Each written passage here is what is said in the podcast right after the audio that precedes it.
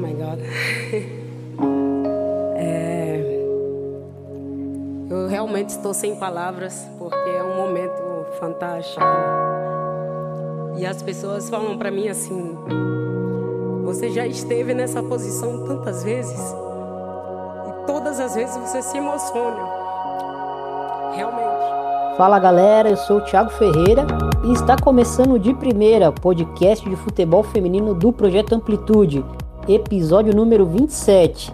Bom, e como já é de praxe, já chego convidando vocês é, para seguir a gente nas nossas redes sociais, nosso Twitter, nosso YouTube, nosso Instagram e nosso Facebook. Você vai encontrar a gente como Amplitude FC. Também estamos no HTA Esportes e no Planeta Futebol Feminino. Então, se você acompanha uma dessas duas, um desses dois sites, você vai encontrar a gente lá. E o de primeira agora tem um Twitter exclusivo também. Então, se você quiser seguir a gente, você vai encontrar a gente no arroba underline de primeira. Então a gente tá sempre lá falando de futebol feminino, postando é, podcasts, enfim. Também sempre falando dos nossos outros podcasts da casa, é, o La Plantilha, que fala de futebol espanhol. O, temos também o Banho de Cuia, que fala de futebol nordestino. O Dois Toques, que a gente faz entrevistas, a gente debate temas mais profundos é, dentro do futebol. E essa semana aí vai ter novidade, semana que vem, né?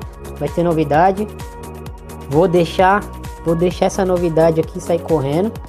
E bom, chamando meu amigo Brunão para mais um episódio. Fala, Brunão, como é que você tá? Tranquilo, Thiago. Mais um episódio muito interessante para a gente debater mais um tema aí sobre futebol feminino. Uma semana que também tivemos algumas novidades, né? Isso aí a gente vai debater mais pra frente. É isso aí. E o episódio de hoje a gente vai falar da lista é, da FIFA, lista com os 12 nomes aí, as 12 atletas indicadas para a bola de ouro. Não temos Marta neste ano, né? Um, um, um fato aí que até surpreende alguns, né? Eu particularmente não me surpreendeu, até porque eu achei a Copa dela um pouco abaixo assim do que a gente espera da Marta, né? Mas enfim, isso a gente vai falar durante o episódio, então vamos falar da lista da bola de ouro da FIFA. Bora lá!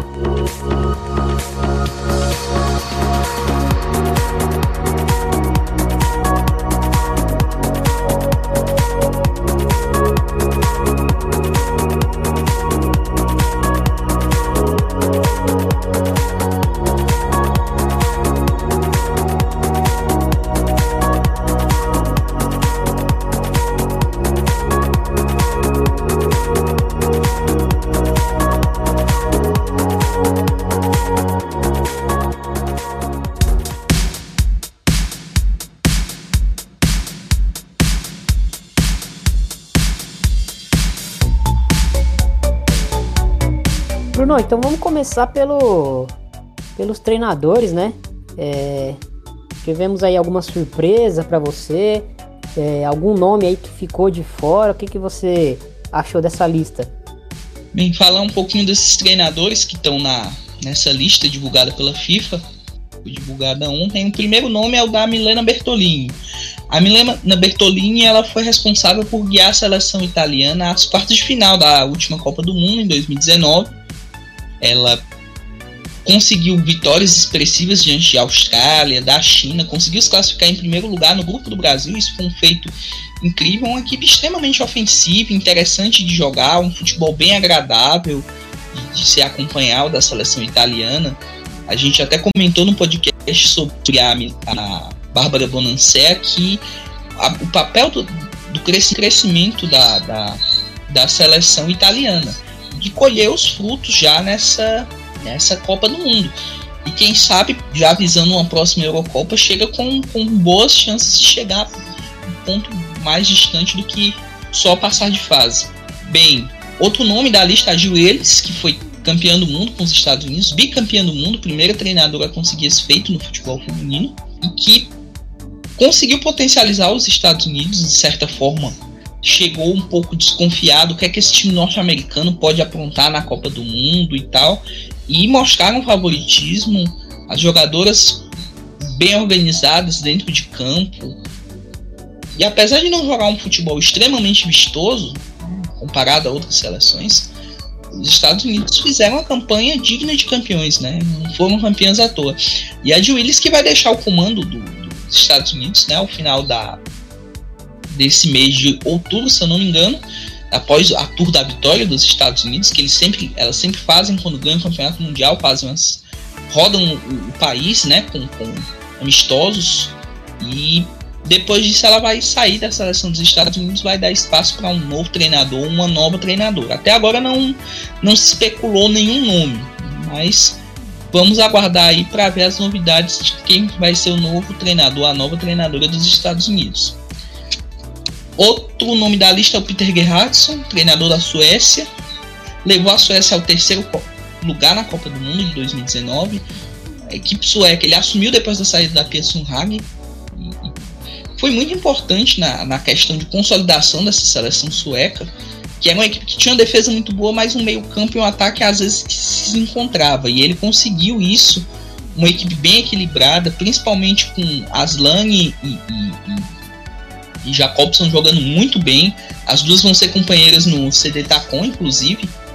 Anunciada a Aslan foi a primeira anunciada e recentemente anunciaram a, a, a Jacobson, também anunciaram a Thaís, a meio-campista brasileira. E ele foi peça fundamental nesse, nesse, nessa Suécia que surpreendeu, venceu a Alemanha, venceu a Inglaterra, Canadá também. E tem boas perspectivas já para como a, a, Suécia vai jogar a Olimpíada, pode ser que essa Suécia fature mais uma medalha olímpica, não sei como é que vão chegar para essa Olimpíada 2020. Vamos, lá, vamos esperar aí que tem boas perspectivas. O Futoshi Keda, que levou o Japão Sub-20 ao título mundial na última edição, foi, se eu não me engano, no Uruguai. Acho que foi, foi, foi no Uruguai. E ele conseguiu pegar alguns, vamos dizer assim, ensinamentos do Norio Sasaki, conseguiu levar o, o Japão ao título mundial em 2011, o tiki-taka japonês que a gente comentava, né?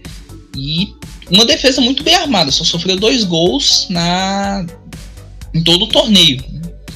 E foi uma campanha é, extremamente bem organizada, bem organizada, que, que, tinha posse de bola nos jogos. Contra a Espanha, na final, teve mais posse de bola que a Espanha. E foi um título, vamos dizer assim, conquistado de ponta a ponta pela seleção japonesa, que mostra boas perspectivas para o futuro, apesar de uma Copa do Mundo ter sido bem abaixo do que se esperava, né? A postura delas, no caso. Então, partindo para o próximo nome, que é o do da Antônia Isa. A Antônia Isa ela foi campeã europeia e campeã mundial com a Espanha sub-17. A, Antônia Isa ela é muito, vamos dizer assim, muito respeitada na Espanha por conta do trabalho com as categorias de base, né? Ela conseguiu desenvolver muitos bons talentos, né? E venceu equipes competitivas na modalidade no, no Sub-17. A Coreia do Norte, que sempre faz boas campanhas, ela conseguiu uma vitória bem interessante diante da, da Coreia do Norte e montou uma equipe sub-17 que está que vai que tá por vir da Espanha. A Espanha sempre investindo na categoria de base, crescendo muito.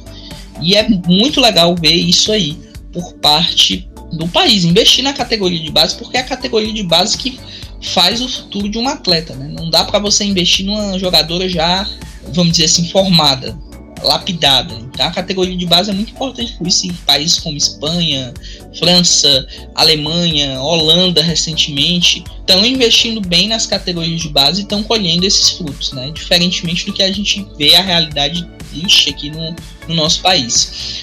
O outro nome é o John, de, dessa lista é o John Montemurro, ele é australiano, levou o Arsenal ao título da FAWSL, a liga inglesa, depois de muito tempo o Arsenal sempre ficava em posições, não, ia, não se classificava nem para a Champions League.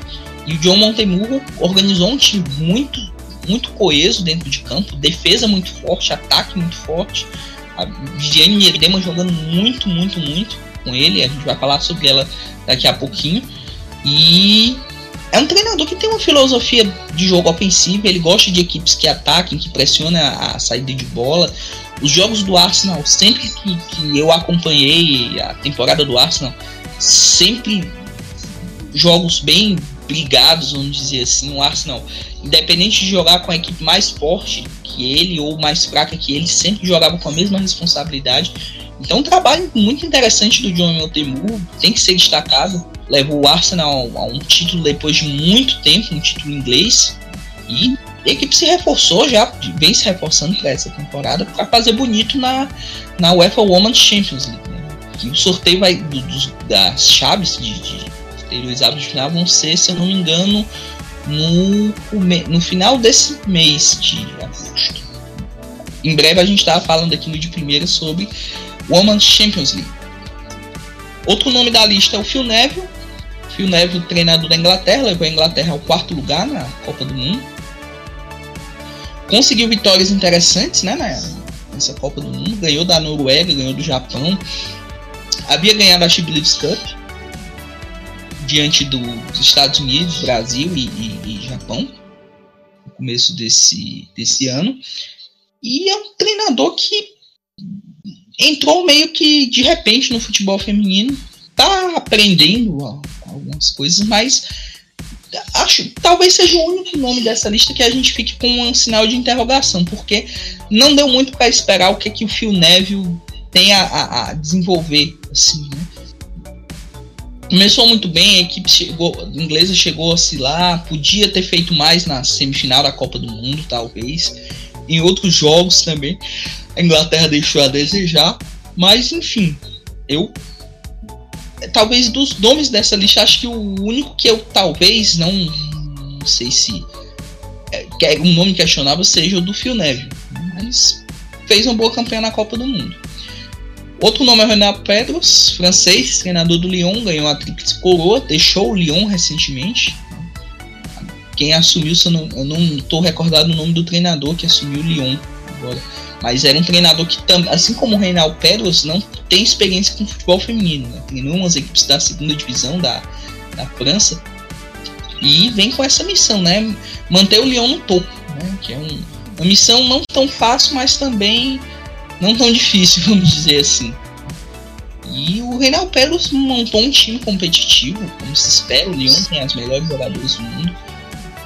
E acho que ele deixou um, um certo legado né, relação às gestões anteriores, porque esse time do Reinaldo Pedros ele conseguiu acertar um ponto que até nos, nos times anteriores do Lyon a gente até criticava um pouquinho, que era o setor de meio campo o meio campo do Lyon já era bom, mas faltava, vamos dizer assim, essa, essa questão de dominar o meio campo. E com a, a Mandinha Henry, a, o Lyon passou a ser bem mais, vamos dizer assim, passou a dominar mais o meio campo diante de outros adversários, como por exemplo o jogo contra o Wolfsburg.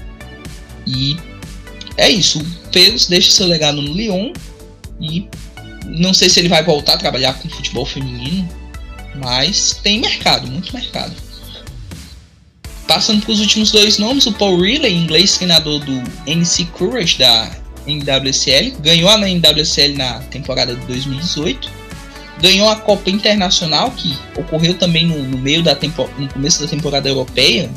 Manchester City, PSG foram algumas das equipes que, que foram para esse torneio. O Courage ganhou, até abre um pouco da discussão que tem entre o nível da NWSL entre o nível das ligas europeias. Acho que é até um debate interessante para a gente fazer um, um, podcast no futuro. Esse NWSL versus ligas europeias, um tema interessante. E o Paul Riley é um treinador acostumado com as equipes da, da Liga Americana. Ele gosta de pegar equipes underdogs, né? E o Courage, ele montou um bom time que foi campeão com todos os seus méritos. E por fim, a Sarina Wigman, vice-campeã do mundo com a Holanda. A Holanda não foi tão brilhante quanto se esperava, mas fez uma Copa do Mundo excelente. Brilhante que eu digo no sentido de Martens não, não jogou uma Copa do Mundo tão boa quanto se esperava. Enfim, mas o, o elenco holandês se mostrou muito coeso e a, a Sarina Wigman tem muita responsabilidade nisso. Conseguiu vencer Suécia, conseguiu vencer o Japão, Canadá, equipes que eram calos para a equipe da, da Holanda e na final contra os Estados Unidos conseguiu segurar o 0 a 0 até o começo do segundo tempo, né? As outras equipes enfrentavam os Estados Unidos, a Espanha, França, Inglaterra tomaram gols nos primeiros minutos. A Holanda conseguiu segurar essa pressão e até teve algumas chances de marcar, mas aí sucumbiu diante da seleção norte-americana. Então são esses os candidatos que a gente tem aí é, eu queria é, apontar os meus três favoritos, né? Eu já vou, eu vou falar no pódio aqui, que são os meus votos, no caso, né? Eu votei em terceiro, eu votei no, no Joey Montemur. Achei que assim, o trabalho que ele fez na, na, no Arsenal foi muito relevante. Ele conseguiu é, vencer uma liga que tem Chelsea e Manchester City, que são equipes com investimento até maior né, do que o Arsenal.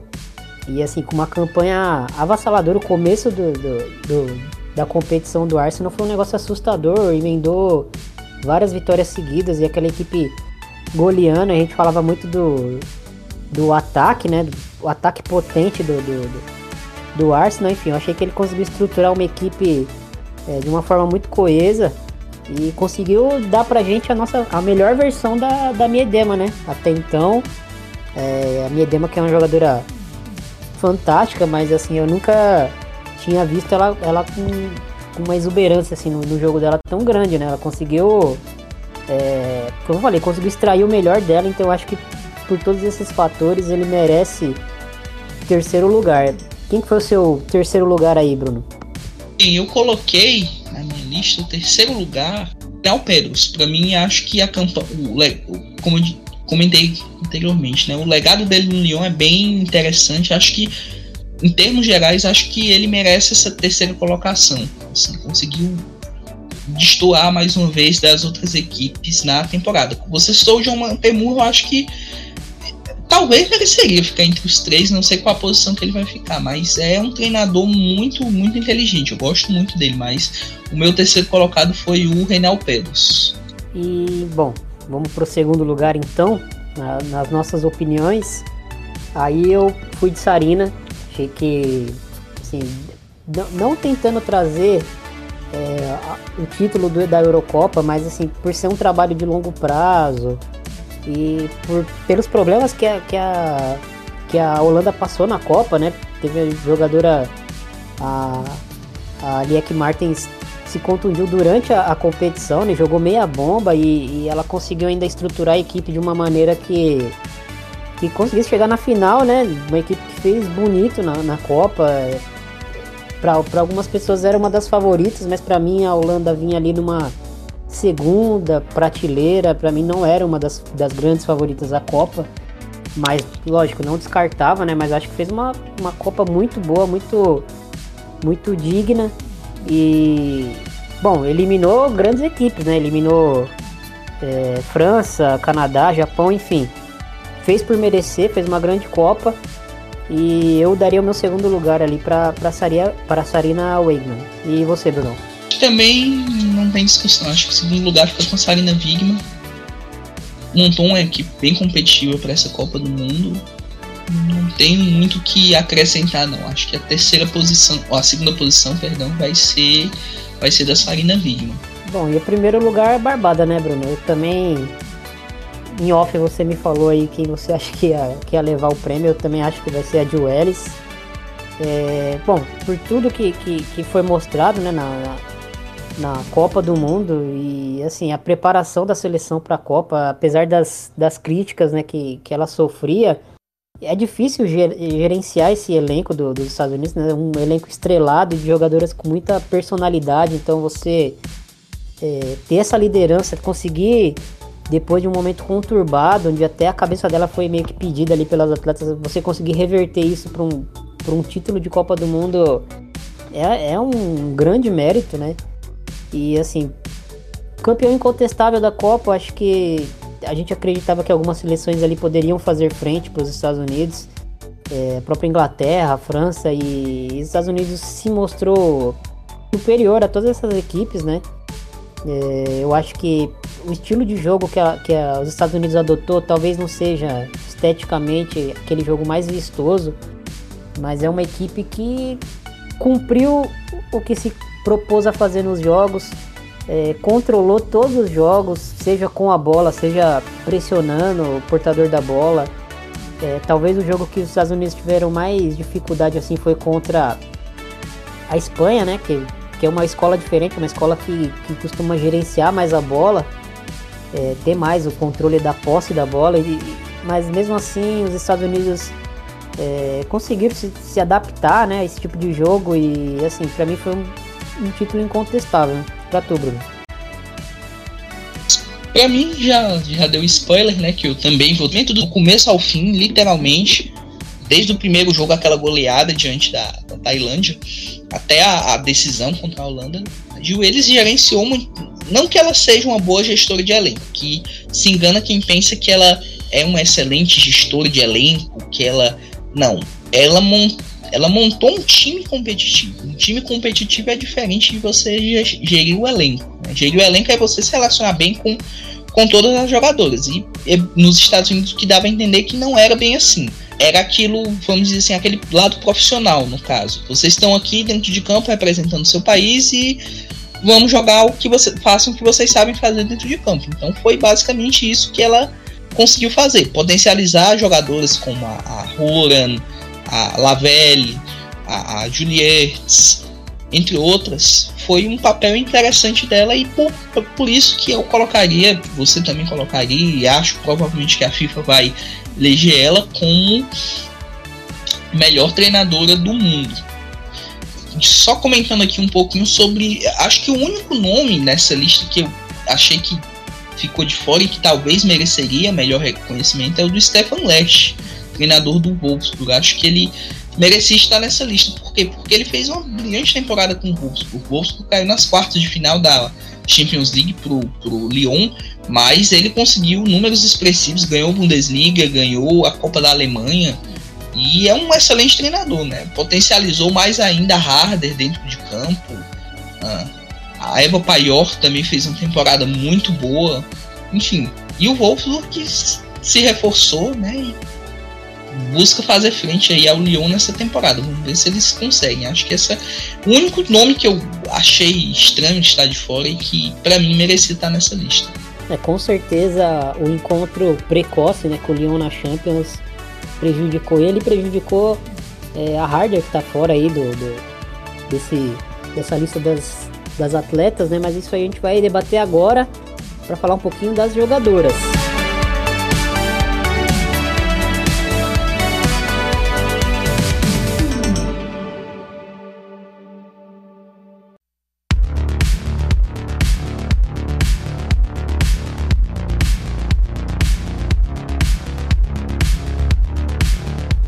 Brunão, então aqui iniciando sobre as atletas, né? É, vamos, vamos debater nome por nome e depois a gente faz, é, como a gente fez agora, a gente faz o nosso pódio. É, começando aqui pela Lucy Bronze, que baita Copa, né, Bruno? Da Lucy Bronze. Baita Copa da Lucy Bronze, né? Pra muitos, a melhor lateral direita do mundo. Acho que são poucas as jogadoras com o mesmo potencial dela hoje em dia para a posição. E foi fez uma campanha brilhante com o Lyon, né? Para começar a temporada dela com o Lyon foi excelente, né? E com a Inglaterra ela foi extremamente importante, a figura ofensiva, defensiva, e foi eleita a segunda melhor jogadora da Copa do Mundo de 2019. E é, para a posição, a posição de lateral direito é até louvável. Não, não diria estranho, mas até é interessante um, um jogador que não faz tantos gols, né? fez até alguns gols nessa Copa do Mundo, mas está nessa lista. É muito é muito interessante e mostra que ela tem se valorizado cada vez mais ainda no, no futebol feminino. O melhor jogadora da Inglaterra, talvez ela e a, a, a, Ellen White foram as duas, os dois grandes pilares desse time inglês nessa Copa do Mundo. E merecidamente está nessa lista do top 10. É, e a Lucy Bronze que aquela jogadora que, que constrói por dentro, que é, aparece como elemento surpresa ainda, decidindo jogos, tanto no ataque quanto na defesa, né? Enfim, uma jogadora extremamente completa para a posição, uma baita cartada do Lyon quando o Lyon trouxe ela, né? Era, era a posição que faltava, né, para formar aquele Dream Team. E, enfim.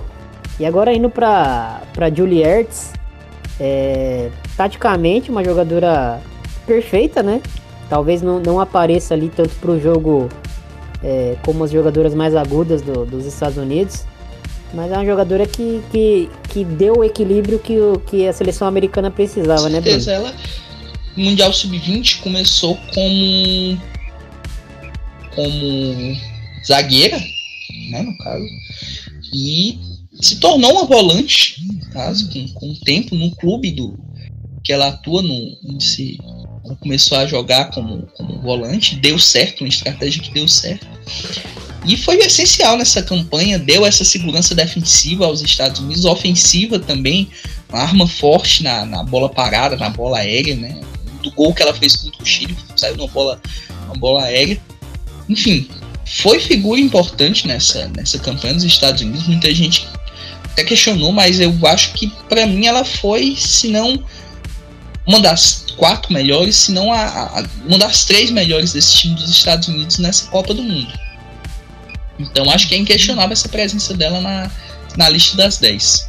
Caroline Graham Hansen, você vinha falando dela no, nos nossos guias da Copa, né? Você falou bastante dela, falou não vai ter a Ada, mas tem a Graham Hansen, que, que é uma grande jogadora. Você falava dela e tá aí, né? Fez uma baita Copa, e não só pela Copa, mas é, tá aí no, no, na lista, né, Bruno? Uma, uma extrema aguda, mas que consegue gerar muito jogo, né?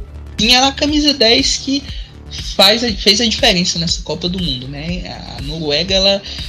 Um dos pontos que a gente destacou da Noruega na Copa do Mundo foi o meio campo, né? O meio campo com a Ingrid Engen, que foi outro destaque da seleção norueguesa, e a Hansen, que fez esse papel de um, uma, uma, às vezes jogava como falso 9, às vezes jogava como camisa 10 para criar jogadas ou como uma segunda atacante. E ela foi extremamente importante pra, na campanha da Noruega, na campanha do Wolfsburg na temporada, e não à toa tá no Barcelona, né? Foi pro Barcelona para assumir um papel, vamos dizer assim, de, de fazer uma parceria com a, com a, com a Martins que renovou até 2022, né? Então, o Barça está se reforçando de uma maneira bem interessante. Com o Hansen e Martins, acho que vai ficar uma, uma dupla bem interessante, bem. E com a, com a, com a Oshoala no comando do ataque, vai ser um trio bem, bem interessante da gente acompanhar nessa temporada 2019-2020. É, essa, esse, esse trio de ataque do Barcelona que, que só se acertou no, no meio pro fim da temporada com a chegada da, da Oshuala, né? Que você é, acabou citando. E, e a Hermoso tá chegando também, né, Bruno? Então tem três vagas para quatro jogadoras é, gigantes. E vamos ver. De cabeça aí, pelo visto. É, e esse ano aí a gente já tem o, o, o pré-Real Madrid, né? Que é o Tacon, que já tá contratando bem pra caramba. Enfim, vale muito a pena ficar de olho na, na, na primeira divisão é, espanhola. Bom, partindo para o próximo nome aqui, Ada Hegerberg, outra norueguesa. Essa não esteve na Copa por motivos é, de, de, briga com a federação né, norueguesa, mas no Lyon o que não falta para ela são, são adjetivos, né? Uma, uma nove completa, faz gol de tudo que é jeito, uh, se movimenta, consegue trabalhar bem fora da área, enfim.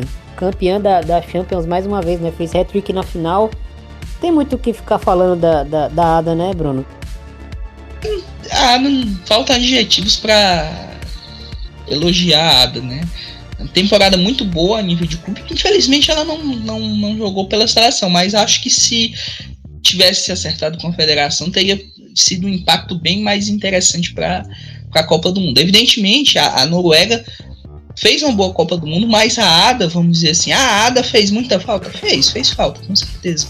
Mas a Noruega tem seus méritos ter chegado longe nessa Copa do Mundo, eliminando a Austrália, até por conta do seu elenco, né? Um elenco bem interessante, jovem, renovado. E, mas o, a Ada fez com certeza a Ada, com, a Ada jogando com a, com a Hansen na seleção é sempre muito legal de ver. Pois é, uma baita dupla ali de, de ataque seria, né? É, e partindo pro, pro próximo nome, a Mandine Henry, volante é, francesa, para mim, é a jogadora que melhor controla os espaços no futebol feminino. Ela, a jogadora que sem bola ela é fantástica. Vale a pena a gente ficar sempre de olho nela nos jogos da França ou do próprio Lyon, né? Não fez uma Copa, é, digamos assim, que a seleção talvez tenha sentido muito peso, né? De, de, de um protagonismo, de estar tá jogando em casa. A seleção francesa em si não, talvez não tenha entregado o que a gente esperou Mas no Lyon, a Amandine Henry não ficou devendo em nada, né? E, e é uma baita jogadora, né, Bruno? Com certeza. A gente comentava em off que é a, a como você diz, a que melhor controla o jogo né, no futebol feminino atual. Ela tem essa visão de jogo, essa, esse domínio no meio campo que é muito interessante. E na lista, acho que pela Copa do na Copa do Mundo dela poderia ter sido melhor, mas foi importante, né? No jogo, nos jogos que precisou dela, né? Por exemplo, contra o Brasil, que a França precisou dela, ela foi lá e marcou aquele gol que colocou as francesas na fase de quartas de final, eliminando o Brasil. Então, temporada no Lyon muito boa, além de uma Copa do Mundo, vamos dizer assim, boa. Né? Não, não excelente, não, não ruim, mas uma Copa do Mundo boa, decente, vamos dizer assim. É isso aí. Agora para um nome que com certeza, pelo menos para mim, decepcionou mais na Copa, é a Sanker, australiana, foi artilheira do, do, da Liga Americana em 2018, foi artilheira da temporada 18-19 da Liga Australiana. É, e na Copa fez cinco gols, né?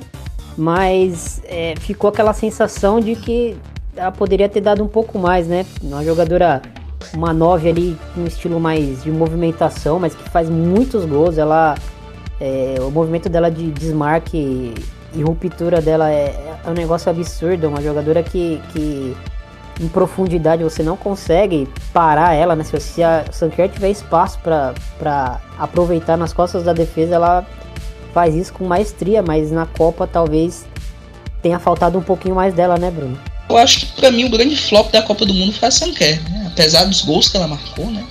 Mas ela deixou a desejar nos grandes jogos, né? Contra a Noruega ela jogou, ela deixou a desejar, contra o Brasil mesmo ela deixou a desejar.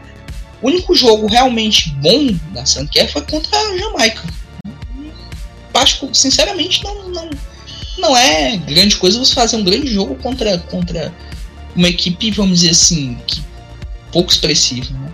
Mas tem números interessantes a Sanquer, artilheira da NWSL, artilheira da Liga Australiana, que acontece no, em, no final, sempre no final do ano. Né?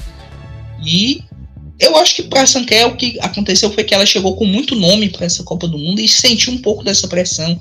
Já tem chance de ficar entre as melhores do mundo e tal.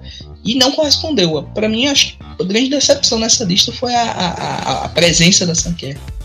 É, com certeza ela tá pelo, pelos feitos em clube e não pelos feitos na Copa do Mundo, né? E o próximo nome é americana Rose Lavelle. É, uma Copa até surpreendente, eu esperava bastante da, da Lavelle, mas não esperava ela entre as três melhores da Copa, né? A gente sempre fica esperando que, que o, o, o pódio ali das melhores atletas da Copa vá ter é, uma ou duas americanas, porque geralmente é a seleção que, que acaba levando o caneco, chega muito forte, né? Mas eu não esperava que a, que a Rose Lavelle seria essa jogadora. Eu esperava é, mais dela na.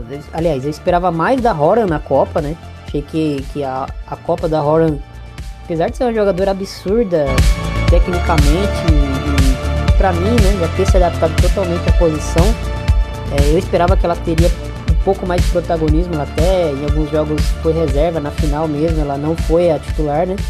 E a Lavelle, pelo contrário, né, parece que, que se sentiu muito bem adaptada às funções que ela tem ali no meio campo americano e, e, sempre com aquela chegada dela muito forte, né? Batendo de fora da área, enfim, uma jogadora tecnicamente muito boa. Uhum, com certeza. A Lavelle foi uma grande surpresa nessa Copa do Mundo do elenco norte-americano, né? Uma, uma posição em que ela joga e que se sente bem, que é na, jogando como nos lados de campo, explorando fundamentos que ela tem de melhor, né? Que é essa chegada no ataque, ela chegada pelos lados, a chegada pelo centro. O gol dela na Copa do Mundo foi da final da Copa do Mundo foi um belo gol, uma chegada dela no, no ataque, ela emendou um belo chute. E para mim foi a grande. Se você fosse citar uma jogadora que você surpreendeu positivamente nessa Copa do Mundo, foi ela. Né? Eu acompanhei, acompanhei alguns jogos da NWSL dela, mas eu não. Não que eu não gerasse expectativa. Ela tinha potencial, mas eu não esperava que fosse destoar bem tanto acima na Copa do Mundo. Né? Uma jogadora que não fosse essa política do, dos Estados Unidos, né, de priorizar jogadores que atuam no próprio país para jogar na seleção, não tem espaço na, nas grandes equipes né, do futebol europeu, Lyon, Barcelona, próprio Tacon aí chegando, enfim. É uma jogadora que tem essa, esse estilo, vamos dizer assim, europeu, né, para jogar na, na, futebol europeu. E a Roran, como você citou, acho que também talvez fosse um, é um nome interessante. Podia estar na lista. Fez uma Copa do Mundo muito interessante também, controlando esse meio campo, né? Uma, uma, uma camisa 9 centroavante clássica para virar uma, uma meio campista foi uma evolução tremenda da Roran. E ela, velho, tá aí a terceira melhor jogadora da Copa. E é um nome que vamos ouvir muito falar pro futuro dos Estados Unidos, né? Jovem tem um futuro aí pela frente com a camisa norte-americana. Com certeza. E agora, indo pro próximo nome da lista, a holandesa Viviane Miedema. É... Já vou lançar uma provocação aqui, Bruno. Será que finalmente a Ada Hegerberg vai ter uma, uma nove ali, uma centroavante para dividir o posto de melhor nove do mundo? Ou é cedo para dizer isso? Você joga uma polêmica dessa pra mim, rapaz. Aí se eu for falar, o, o, os fãs da Medema vão ficar com raiva de mim ou os fãs da, da Hegerberg. Mas eu acho que as duas jogadoras são excelentes, né? não tenho que se questionar. Mas são jogadoras que têm, vamos dizer assim, características um pouco diferentes. Mesmo imperceptíveis, mas são diferentes em alguns aspectos. Por quê? Porque a, a ela é mais killer, finalizadora, mais uma centroavante de marcar muitos gols. Né? A, a Miedema, ela, eu vejo ela com inteligência tática. Para quem é mais, mais velho, tipo eu, o Thiago, tem um jogador holandês que me lembra muito a, as características de jogo da Miedema, que é o Dennis Bergkamp. Dennis Bergkamp fez uma carreira extraordinária no Arsenal, na seleção holandesa, mas ela me lembra um pouco o estilo do Bergkamp, que era aquele cara que fazia muitos gols, mas que ele era leve dentro de campo. Né? Ele jogava, fazia essa entrelinha entre ele e o, o, o Henry no Arsenal e a minha dema tem muito disso, né? De ter o controle da bola, ter o controle do jogo. Então, a minha dema fez uma Copa do Mundo boa, podia ter feito mais, como a gente citou, da, da Martins também anteriormente. E foi fim na, ainda na FAWSL foi para mim a melhor jogadora indo e voltando, estava no título e pro time do John Montemurro, né? Foi eleita por isso a melhor jogadora da, da, da Premier League foi holandês, o Virgil van Dijk, e a melhor jogadora da Premier League feminina também foi holandesa, que foi a Viviane Miedema. Pois é, então partindo agora pro próximo nome, a americana Alex Morgan, Uh, muito se esperava dela, para mim ela entregou né, na Copa, mas a gente. É, talvez algumas pessoas esperassem que ela fosse a protagonista né, da, da Copa do Mundo, é, da seleção americana. Para mim, ela executou um papel ali importantíssimo né, no, no comando de ataque. A gente fez até é, uma análise da seleção americana no, no nosso canal no YouTube. Mas eu, eu foquei um pouco na Alex Morgan. Para mim, ela era uma jogadora chave, né? Do, do, do, de todo o contexto ali, porque ela se tornou, né, ela, ela era aquela extrema agressiva, marcadora de gols, dribladora, mas ela se tornou uma 9, é, para mim, uma falsa 9, né? Ela é uma jogadora que, que, apesar de fazer muitos gols, ela gera muito espaço, muito jogo para as ponteiras é, da equipe americana, né? A, a Rapino se aproveitou muito disso. E a própria Lavelo, que chega de trás, né, ela é uma jogadora que, que arrasta as defensoras, né, que ela, ela tira aquela referência que a defesa tem é, na marcação e começa a gerar um, uma confusão ali que é aproveitado pelas companheiras. Né. Uma jogadora tecnicamente muito boa também, né, Bruno? Sim, com certeza. A Alex Morgan chegou com boas expectativas para a Copa do Mundo de protagonismo, né? Ela já havia, vamos dizer assim, em 2015 ela não entregou esse papel de protagonista, né? 2011 chegou como promessa, 2015 chegou não, não jogou o que se esperava, o protagonismo foi para Carly Lloyd.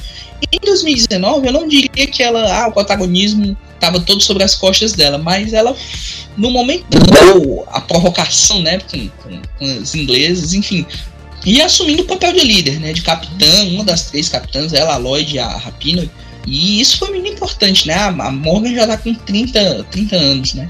Então, talvez ela tenha mais um ciclo pela frente, talvez ela termine a carreira dela na próxima Copa do Mundo, 2023, não sei.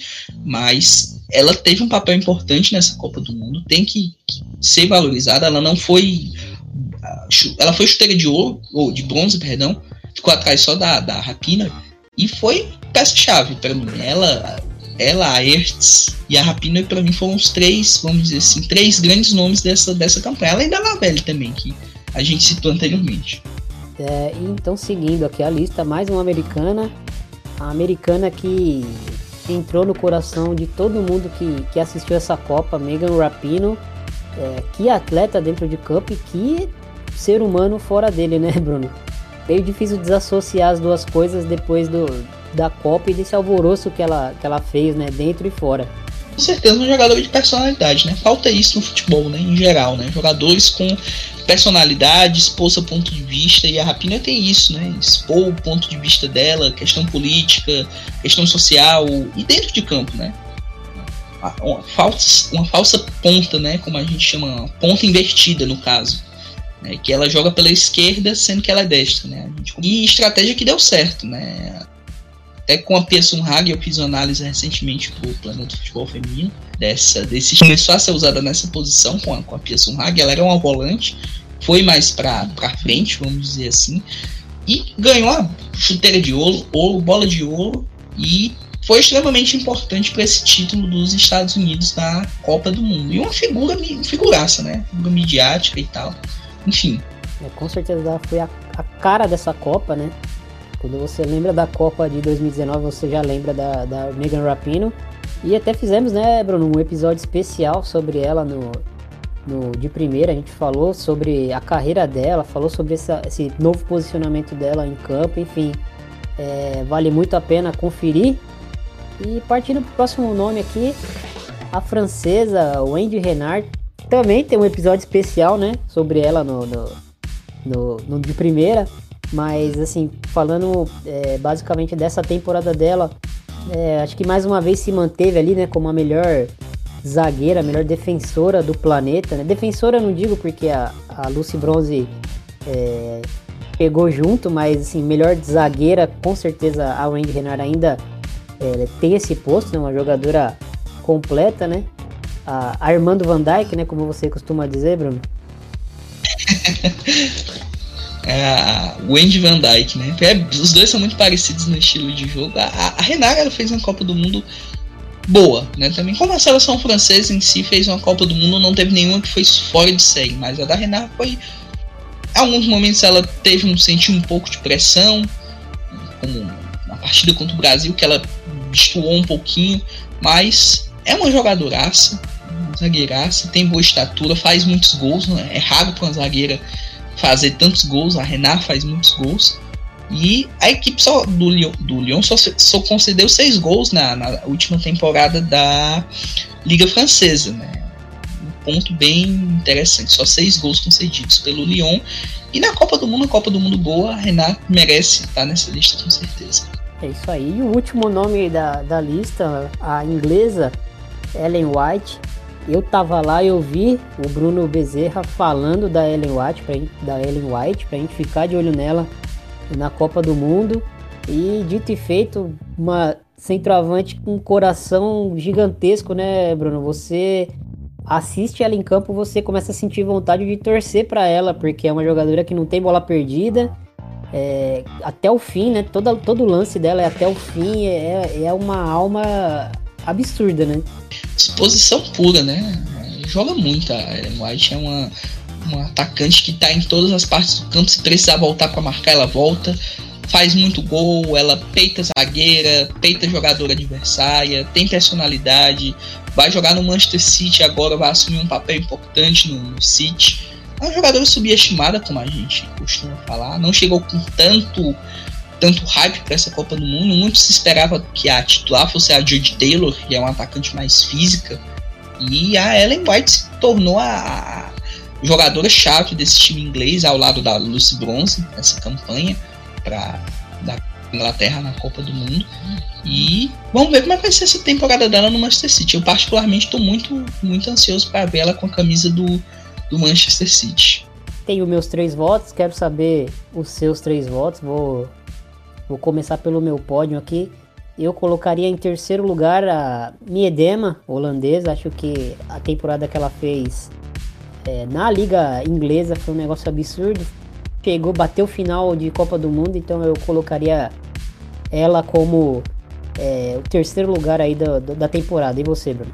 Miedema também. Acho que a Miedema fica nessa terceira colocação pela temporada dela em geral. Acho que não tem muito que, que se questionar, não. Miedema mesmo. E seu segundo lugar, Bruno? Segundo lugar, vou ser polêmico aqui. Viu? Pra mim, segundo lugar, Lucy Bronze. Lucy Bronze fez temporada boa tanto por clube como pela seleção. Acho que a Lucy Bronze, segunda melhor jogadora da Copa, acho que vai ser a segunda colocada. Apesar de eu achar que a FIFA vai colocar a Alex Morgan, mas eu acho que a Lucy Bronze merece. Não, não, não vi polêmica não. O meu segundo, a minha segunda posição ficaria com Ada Hegerberg. Para mim, é, pelo que ela fez na Liga dos Campeões, pelo que ela representa né, dentro do, do Lyon, que é a melhor equipe do mundo, mais uma vez dominou o cenário de clubes. Eu acho que a Ada mereceria a segunda posição desse pódio. E primeiro lugar, acho que é consenso, né, Bruno? Consenso mundial também, assim como para treinador, é Mega Rapino, né? Não destoou, vamos dizer assim, a Copa 2019, como tu citou anteriormente, a Copa da Rapina. Então não tem muito que, que, que se questionar, é ela e foge disso. Falando um pouquinho das ausências, né, nessa lista, acho que faltaram alguns nomes. Um que a gente, muita gente citou foi o da Sari Van Venen, né, o goleira holandesa, né? Mas se eu não me engano, a FIFA vai ter o prêmio para goleira esse ano, então provavelmente ela vai vai ganhar esse prêmio, né? Acho que o trio, né? Hoje, ó, falando de opinião, não sei quando é que vai sair essa lista das, das goleiras, né? Mas para mim hoje é Van Venendal na ordem, Van Venendal, Lindau e Endler. Acho que não tem muito que se questionar, não. Se hoje a FIFA fizesse esse, esse, esse nessa ordem, as três, no caso. Outro, algumas ausências, outra ausência que não vou dizer que é sentida, mas que a, a muita gente dizia por conta do nome e tal, do, do peso no futebol feminino é a da Carly Lloyd, né? Mas a Carly Lloyd foi reserva na Copa do Mundo, acho que também não faz nem sentido colocá-la na lista, né? Mas muita gente pensou que ela estaria na lista, né? E a Marta, que a gente já citou, né? O nome, com certeza. E a Marta também, acho que pelos mesmos motivos da Carly Lloyd também. Um nome pesado dentro do futebol feminino, mas uma Copa do Mundo bem, vamos dizer assim, abaixo do que se. Uma Copa do Mundo normal, né? Não muito abaixo do esperado e também não muito acima do esperado da Marta. Ela foi importante dentro do, do aspecto anímico, né? Até da seleção brasileira. Quando a Marta está em campo, a seleção é, até, é até uma dependência, né? Que a, que a Pia vai ter que trabalhar isso na, na seleção feminina, né? Uma dependência anímica, assim, das, das jogadoras mais velhas. Não que as jogadoras mais novas não sirvam, né? Mas isso precisa ser trabalhado, elas precisam ter mais tempo de jogo para criar essa casca com a seleção. Mas, assim, enfim, a, a Copa da Marta realmente foi, foi abaixo do que ela representa né, no futebol feminino. É, poucas vezes você via ela finalizando em gol. Ela entrou na, entrou na área duas vezes, que foi para bater os dois pênaltis, né? Que, históricos no caso, mas assim, é muito pouco para uma jogadora que é tão decisiva, né? É tão importante ofensivamente para a seleção brasileira. Então fica aí os nossos lembretes. Eu queria é, chamar agora uma participação do Rick Matias do MW Futebol ele fez um, um, texto muito legal que eu recomendo aqui, tá lá no site do MW Futebol, falando do europeu sub-19 feminino. É, ele fez um texto, é, elaborou é, todas as, as jogadoras, as, os principais destaques dele, enfim, eu vou deixar aqui é, a participação dele e já volto.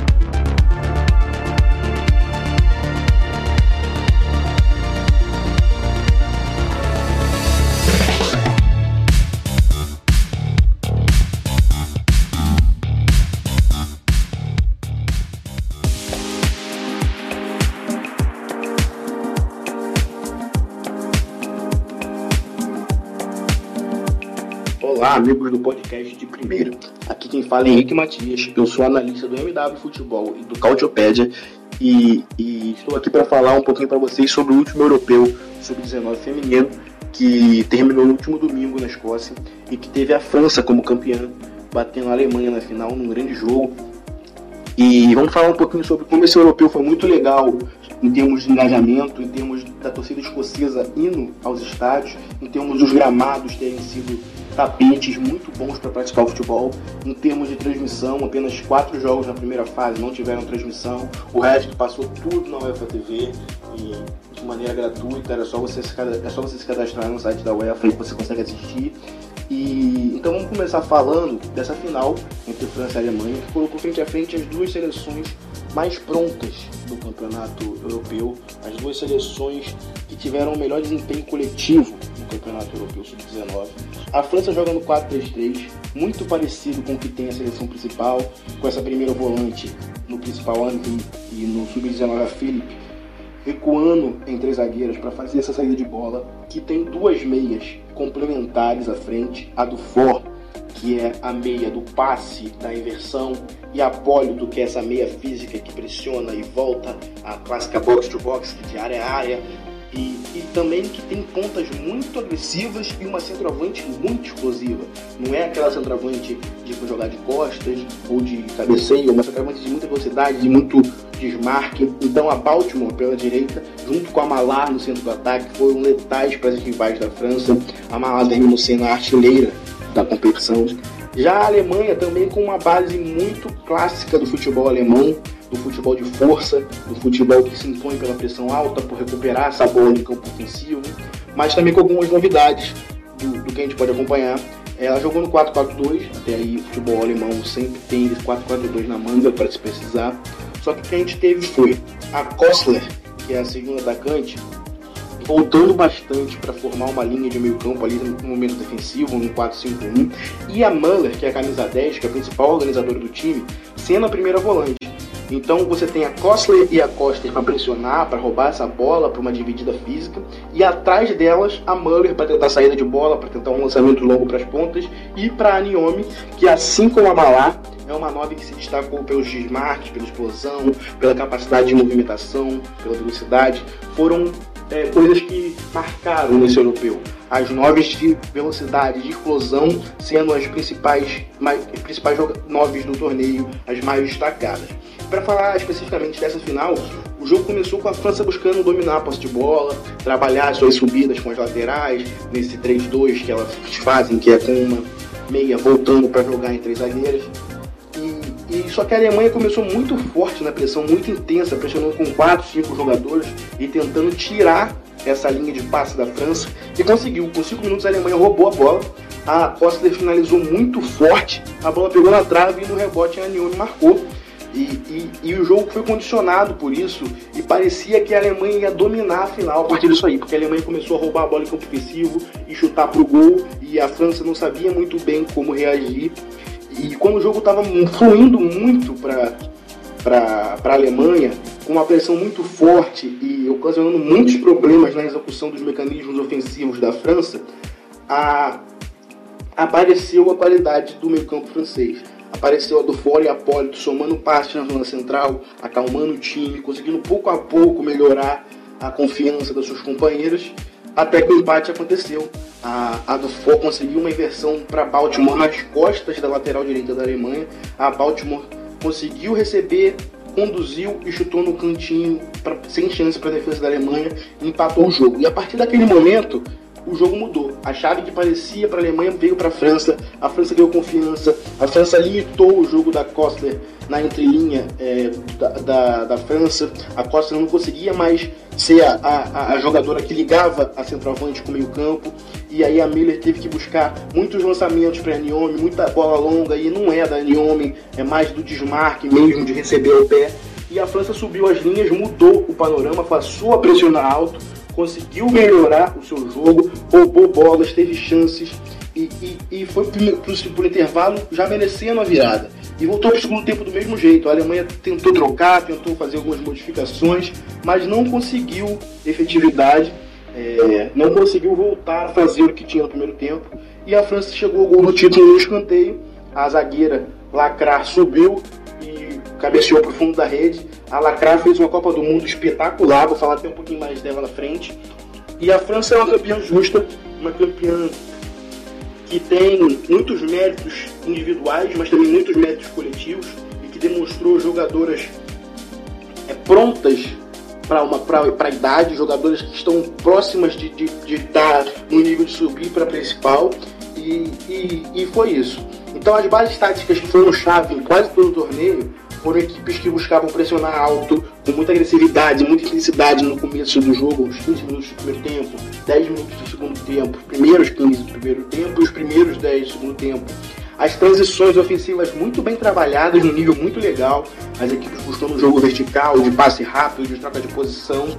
É, as retravantes de, de muita explosão física, de muita velocidade, que tem muito desmarque de ruptura, que é quando você consegue se deslocar antes da marcadora e pegar a bola na frente, tendo esse destaque. E só a Holanda e a Espanha, por escola, por, por tradição, tiveram uma busca de uma construção ofensiva mais lenta, mais pautada na posse de bola, num jogo apoiado. E, e, então as outras seleções foram todas, a Inglaterra, a França, a Alemanha, é, conseguiram mais pela pressão alta por recuperar a bola em campo ofensivo. Então eu vou falar aqui alguns destaques do, europeu que, que eu avaliei.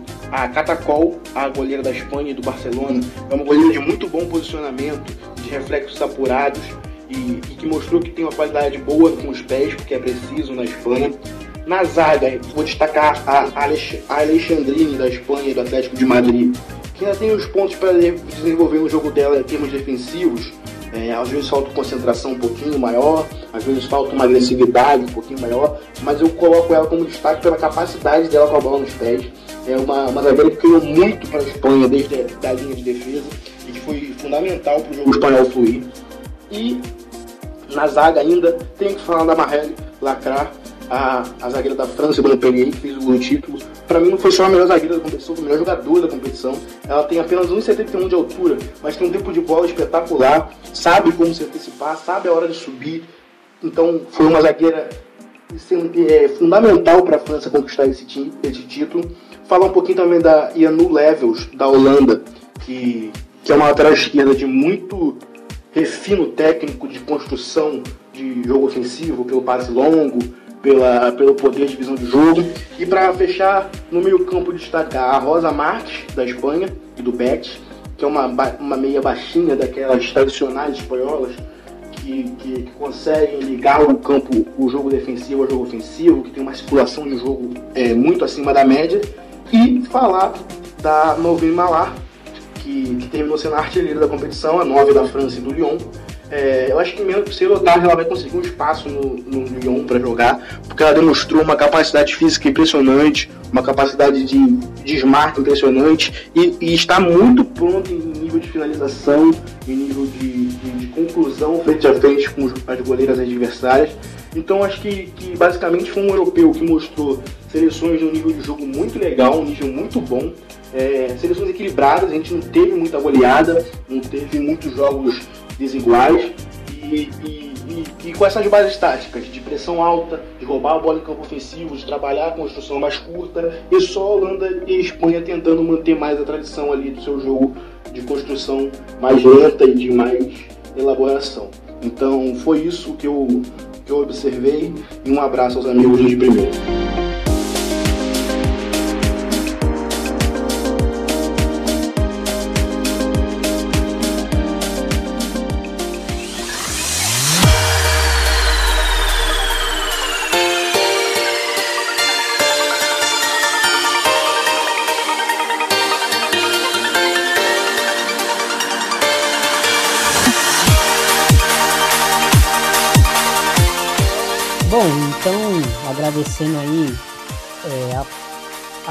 Presença de vocês, né? Mais um episódio entregue. É, falamos bastante de Copa do Mundo novamente, mas a gente focou no prêmio da FIFA. Agradecer Bruno mais uma vez aí pela participação e pela aula nos dada. Vim aqui falar sobre esse, essa lista da FIFA. tem pontos positivos, pontos negativos, tem gente que gosta, tem gente que não gosta, acha que algumas escolhas não são bem feitas, enfim. Prazer tá aqui mais uma vez e estamos aí sempre para debater sobre tudo que acontece nessa modalidade que a gente acompanha e ama bastante. É isso aí, então obrigado para você que, que ouviu nosso podcast e um grande abraço e até a próxima. Valeu!